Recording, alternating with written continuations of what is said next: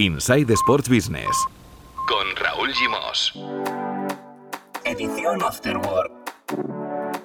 Cada lunes y cada miércoles, actualidad Sports Business y conexión Tu Playbook. Y cada jueves, entrevistas con protagonistas de la industria.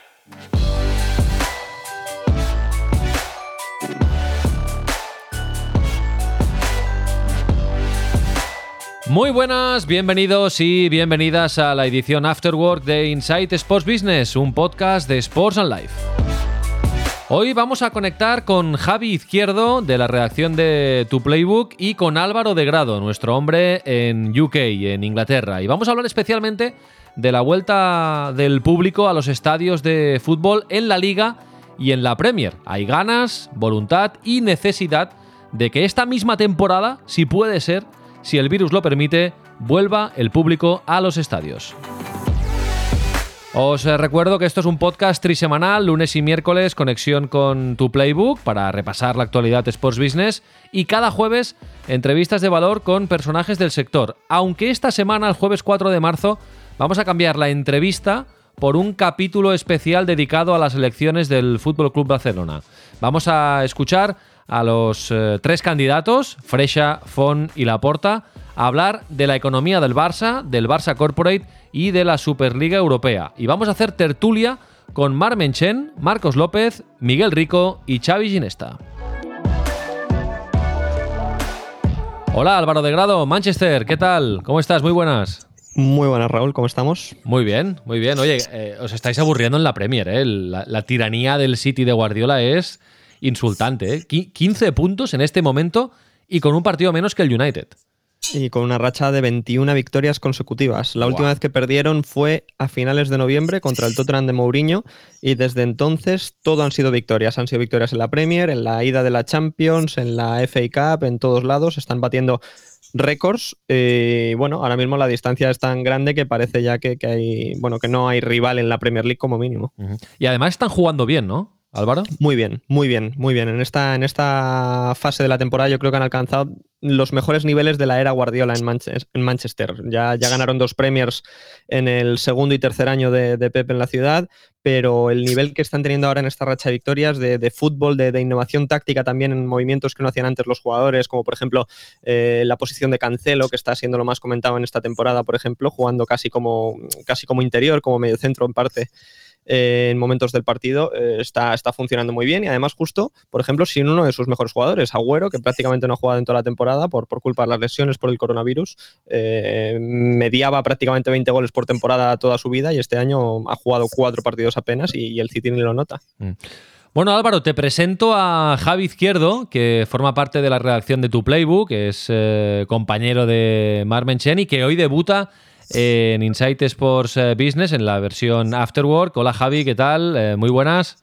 ¿Qué tal? Muy buenas, ¿cómo estáis? Bienvenido al, al, podcast. Ya la semana pasada debutó Patricia, tu compañera, también ha intervenido Álvaro Carretero, Marmen Chen es un habitual y también te damos la bienvenida para de vez en cuando pues explicarnos eh, cositas de la actualidad del mundo sports business. Si os parece hoy, vamos a hablar de, de, del, del retorno, el esperado retorno del público a los estadios en la Premier con Álvaro y en la Liga con Javi, porque ayer además habló Javier Tebas sobre otros temas y vale la pena comentarlo. Comenzamos por, por Inglaterra, por, por, por Álvaro.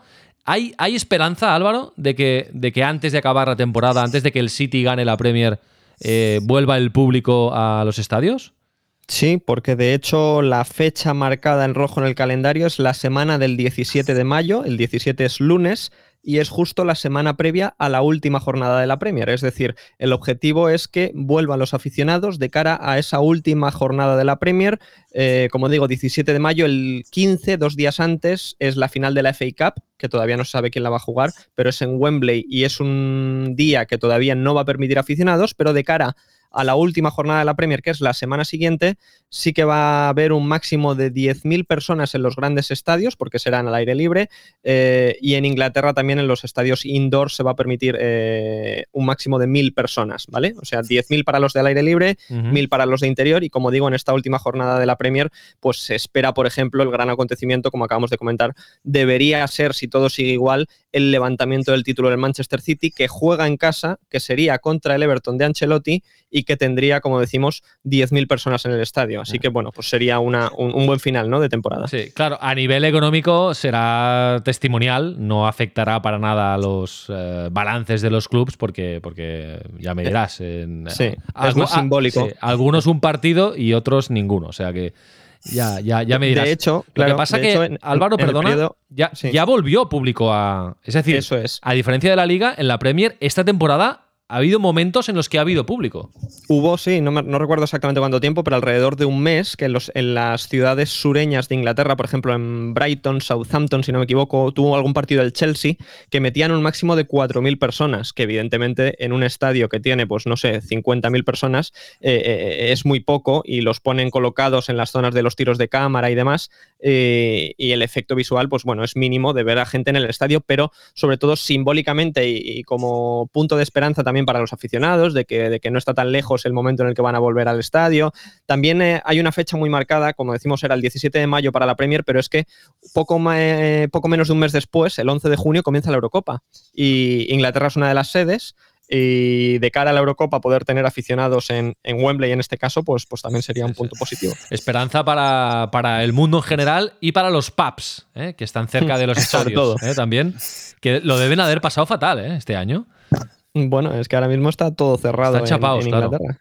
bueno, en Manchester sobre todo, todo cerrado hasta dentro de menos de un mes y así llevamos prácticamente desde, desde octubre. Así que, bueno, te puedes imaginar cómo está la sociedad. Claro, es que, bueno, la, misma relación que en España hay con los bares, eh, pues eh, hacer tapas y el vermut y tal, pues en Inglaterra existe con los pubs para hacer pintas. Y entonces, claro. Eh, un poco más bestia a veces en Inglaterra. Sí, seguramente. Bueno, em, hablando de bares, eh, Javi Izquierdo, que proviene de Ondarribia, de, de, Euskadi, sabe de qué, de qué hablamos.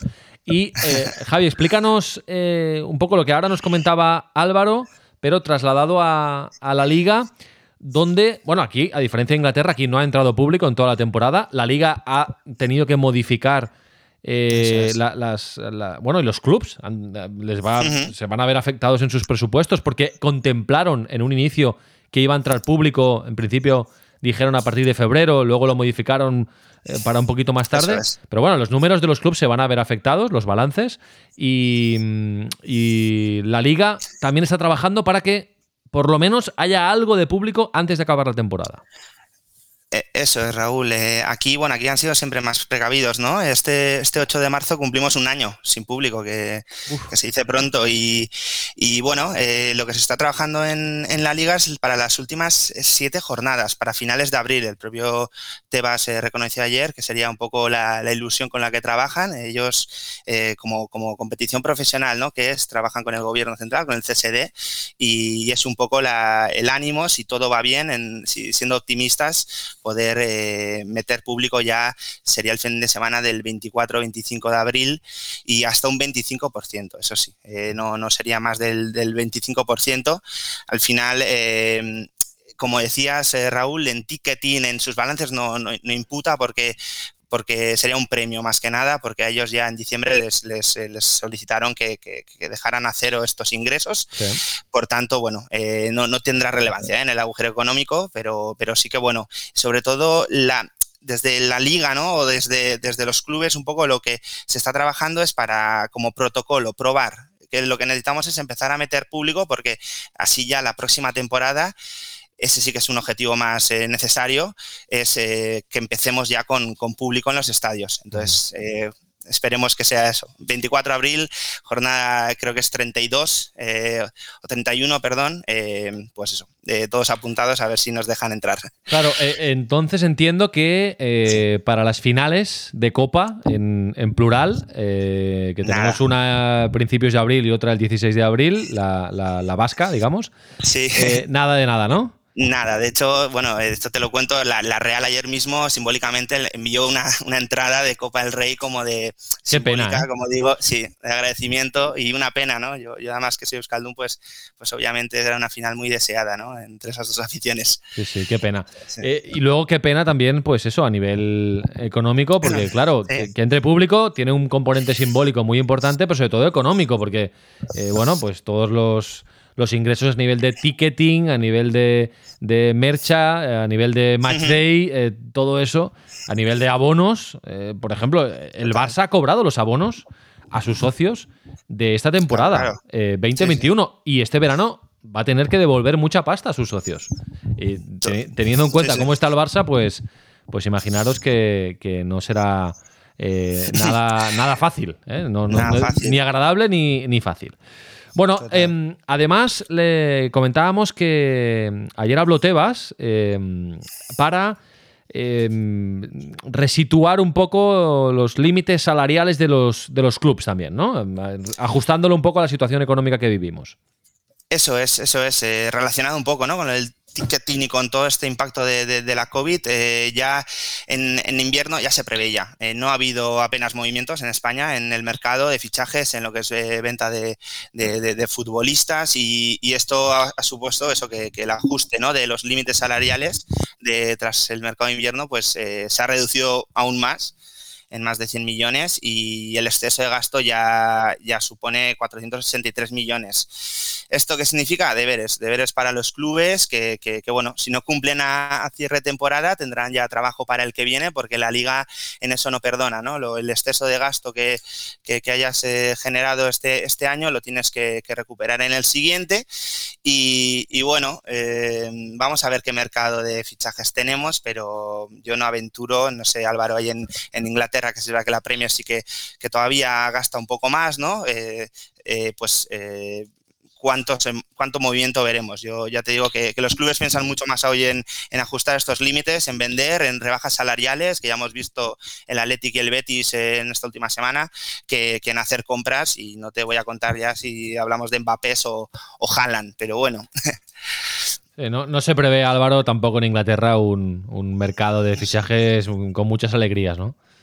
Mm, bueno, no, porque al final el, mercado pasado es cierto que, no se puede decir que fuera muchísimo menor a los, a los anteriores, es decir, en, las últimas, los últimos meses de la temporada es cierto que no hubo público y que afectó económicamente a los clubes, pero al final equipos como Chelsea hicieron uno de sus récords de mercado, el, United gastó, el Manchester City gastó, todos los importantes gastaron. Y sí es verdad que ahora, un año después, pues sí que puede eh, afectar a, la economía de los clubes el hecho de, hacer traspasos eh, potentes, ¿no? Eh, bueno, el nombre al final de todo el mundo tiene en la cabeza es el de Haaland, que si sale pues va a costar una millonada y al final los equipos candidatos a recibir a un futbolista que te cueste más de 100 millones, pues sí, son los cinco de siempre y de los cinco de siempre hay dos o tres que están en la Premier. Entonces, pues, pues bueno, más allá de eso, eh, no creo tampoco que sea un mercado donde se gaste muchísimo en Inglaterra. Sí, pero de los cinco de siempre, Barça y Madrid no sé si pueden entrar.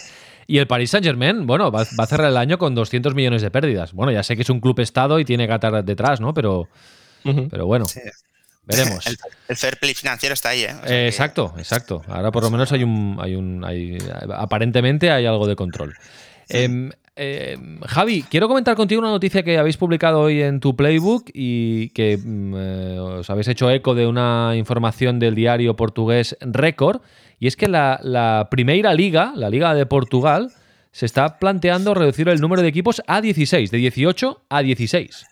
Eso es, eh, pues sí, es, es, lo que lo que ha, ha comentado Pedro Proenza, ¿no? que es el presidente de, de, la Liga de, de Portugal, y, bueno, va en sintonía un poco ¿no? Con, con, lo que vemos o con los cantos, no sé si de sirena o, o lo que estamos escuchando en, en, otros, en otras ligas, que en este caso en Portugal sí que os explico, sí que os podemos comentar que, que, que, que tiene que ver con una, un cambio de modelo mucho mayor. ¿no? Eh, ya para empezar, eh, ha aprobado el propio gobierno ¿no? Lo, ha exigido eh, la centralización de los derechos audiovisuales. O sea, en Portugal todavía no estaban centralizados. ¿Esto qué significa? Benfica o Porto Sporting claro. ganando muchísimo más, ¿no? facturando muchísimo más por, por ello. Entonces, en esta sostenibilidad o equidad ¿no? entre, entre equipos, pues esta es una de las medidas ¿no? que se está barajando, pero ya sería para dentro de dos, ¿eh? para el 22-23, para la temporada 22-23. Bueno, que, igual empiezan a hacer hueco en el calendario a la Superliga Europea, ¿eh? que no sea también... Eh, que, no sea que, Benfica, Porto y Sporting también les interese para, para ir haciendo hueco en el calendario, ¿no? Que, ese es un tema que, seguramente aquí en España ya hablaremos y, y, bueno, en la Premier ya veremos, seguramente será más difícil. Es, curioso que, España es de, donde menos se está hablando de esto, ¿no? En Francia, el Olympique de Marsella, aunque ahora lo han, lo han, eh, bueno, lo han cesado y han fichado, hemos comentado antes a Pablo Longoria, eh, Eiro eh, comentó públicamente esto, dijo que si queríamos que fuera una competición sostenible, eh, necesitábamos reducir equipos. En la Premier está el proyecto Big Picture, ¿no? que fue rechazado, eso Álvaro explicará mucho mejor, pero, pero bueno, en muchos sitios ya se habla, en Italia y en España, pues bueno, Rubiales es el único que, ha salido a la palestra al respecto y dijo que, es, él, creía que había que hacer un cambio de. Bueno, es, el, es el elefante que está en la habitación y que de momento Tebas no quiere, ¿eh? no lo ve, pero lo, tendrá que acabar, acabar viendo. Bueno, em, vamos a hablar de Twitch, eh, Álvaro. Eh, Javi también está ahí muy pendiente de lo que pasa en Twitch relacionado con el deporte y las transmisiones. Y esta semana, ah, recientemente, la FIBA ha firmado un acuerdo con Twitch porque también se quiere meter ahí en ese canal para captar nuevas audiencias. Sí, es, la, es el primer acuerdo de Twitch con una federación internacional, en este caso la de baloncesto, y lo hacen para pues, maximizar efectivamente su, su, impacto en nuevas generaciones y en nuevas plataformas, porque la FIBA retransmitirá más de 600 horas de partidos de baloncesto en vivo a través de su canal de Twitch y al mismo tiempo permitirán a los streamers eh, publicar o emitir contenido de, la propia FIBA. Eh, ¿qué, tipo de competiciones se van a emitir en el canal de Twitch de la FIBA? Pues van a ser eh, las competiciones de 3x3, de partidos 3 para 3, la Euroliga femenina y los torneos juveniles que correspondan. Entonces, bueno, digamos que no son los principales torneos quizás eh, que se pueden imaginar, pero que sí son maneras de, expandir tu propio, eh, perdón, propio producto y, llegar a nuevas audiencias. Mm. Bueno, esto lo hablamos, Javi, hace algunos capítulos, también el mundo del rugby, de hecho los dos últimos torneos de Seven en Madrid se han podido ver a través de, Twitch. Bueno, está dejando, es algo ya más, es, mucho más ya que una segunda pantalla Twitch y, y, eh, deportes como el baloncesto, el rugby, pues lo buscan para también captar nuevas, todos lo buscan para captar nuevas audiencias. Mm, es, un universo y, meto un tercer ejemplo de, estas alianzas, la liga con Ibai. Correcto.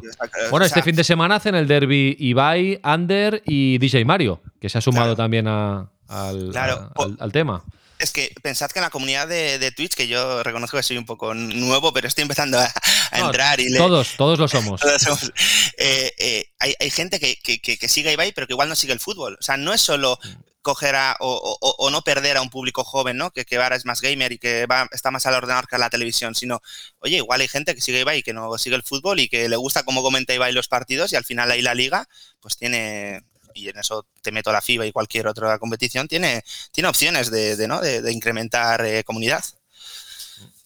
Bueno, y fíjate, este domingo también, eh, que es 7 de marzo, en lo de Évole, en segundo capítulo de lo de Évole de esta temporada, Ibai Llanos, el protagonista.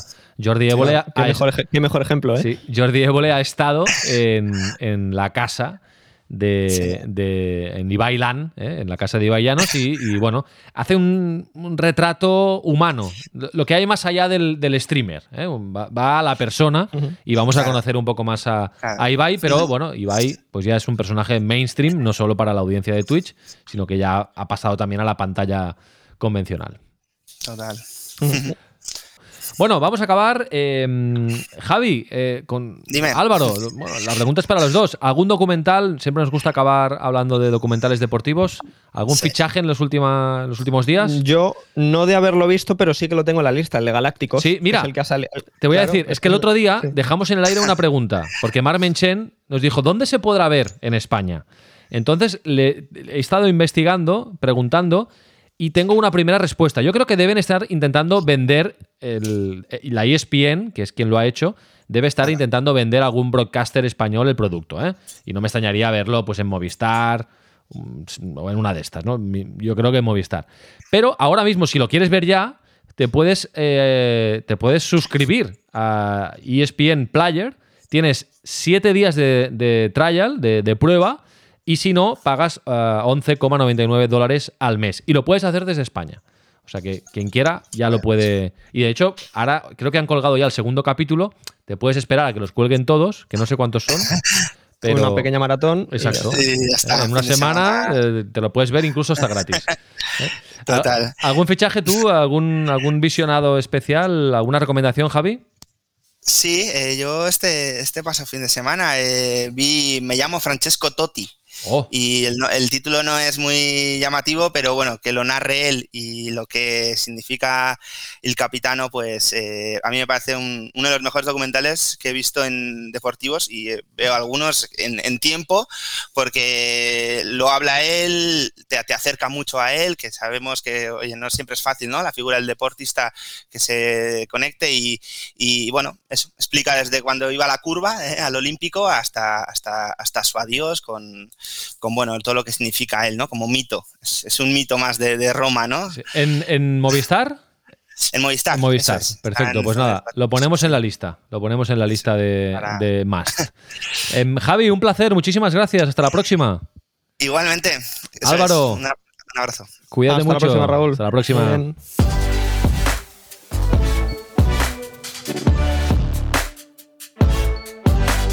Inside Sports Business. Edición Afterword. Un podcast de Sports and Life.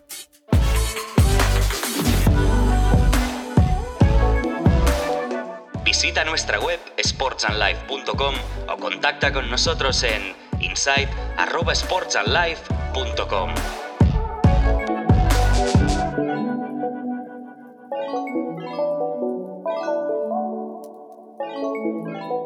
Nice to be in orbit.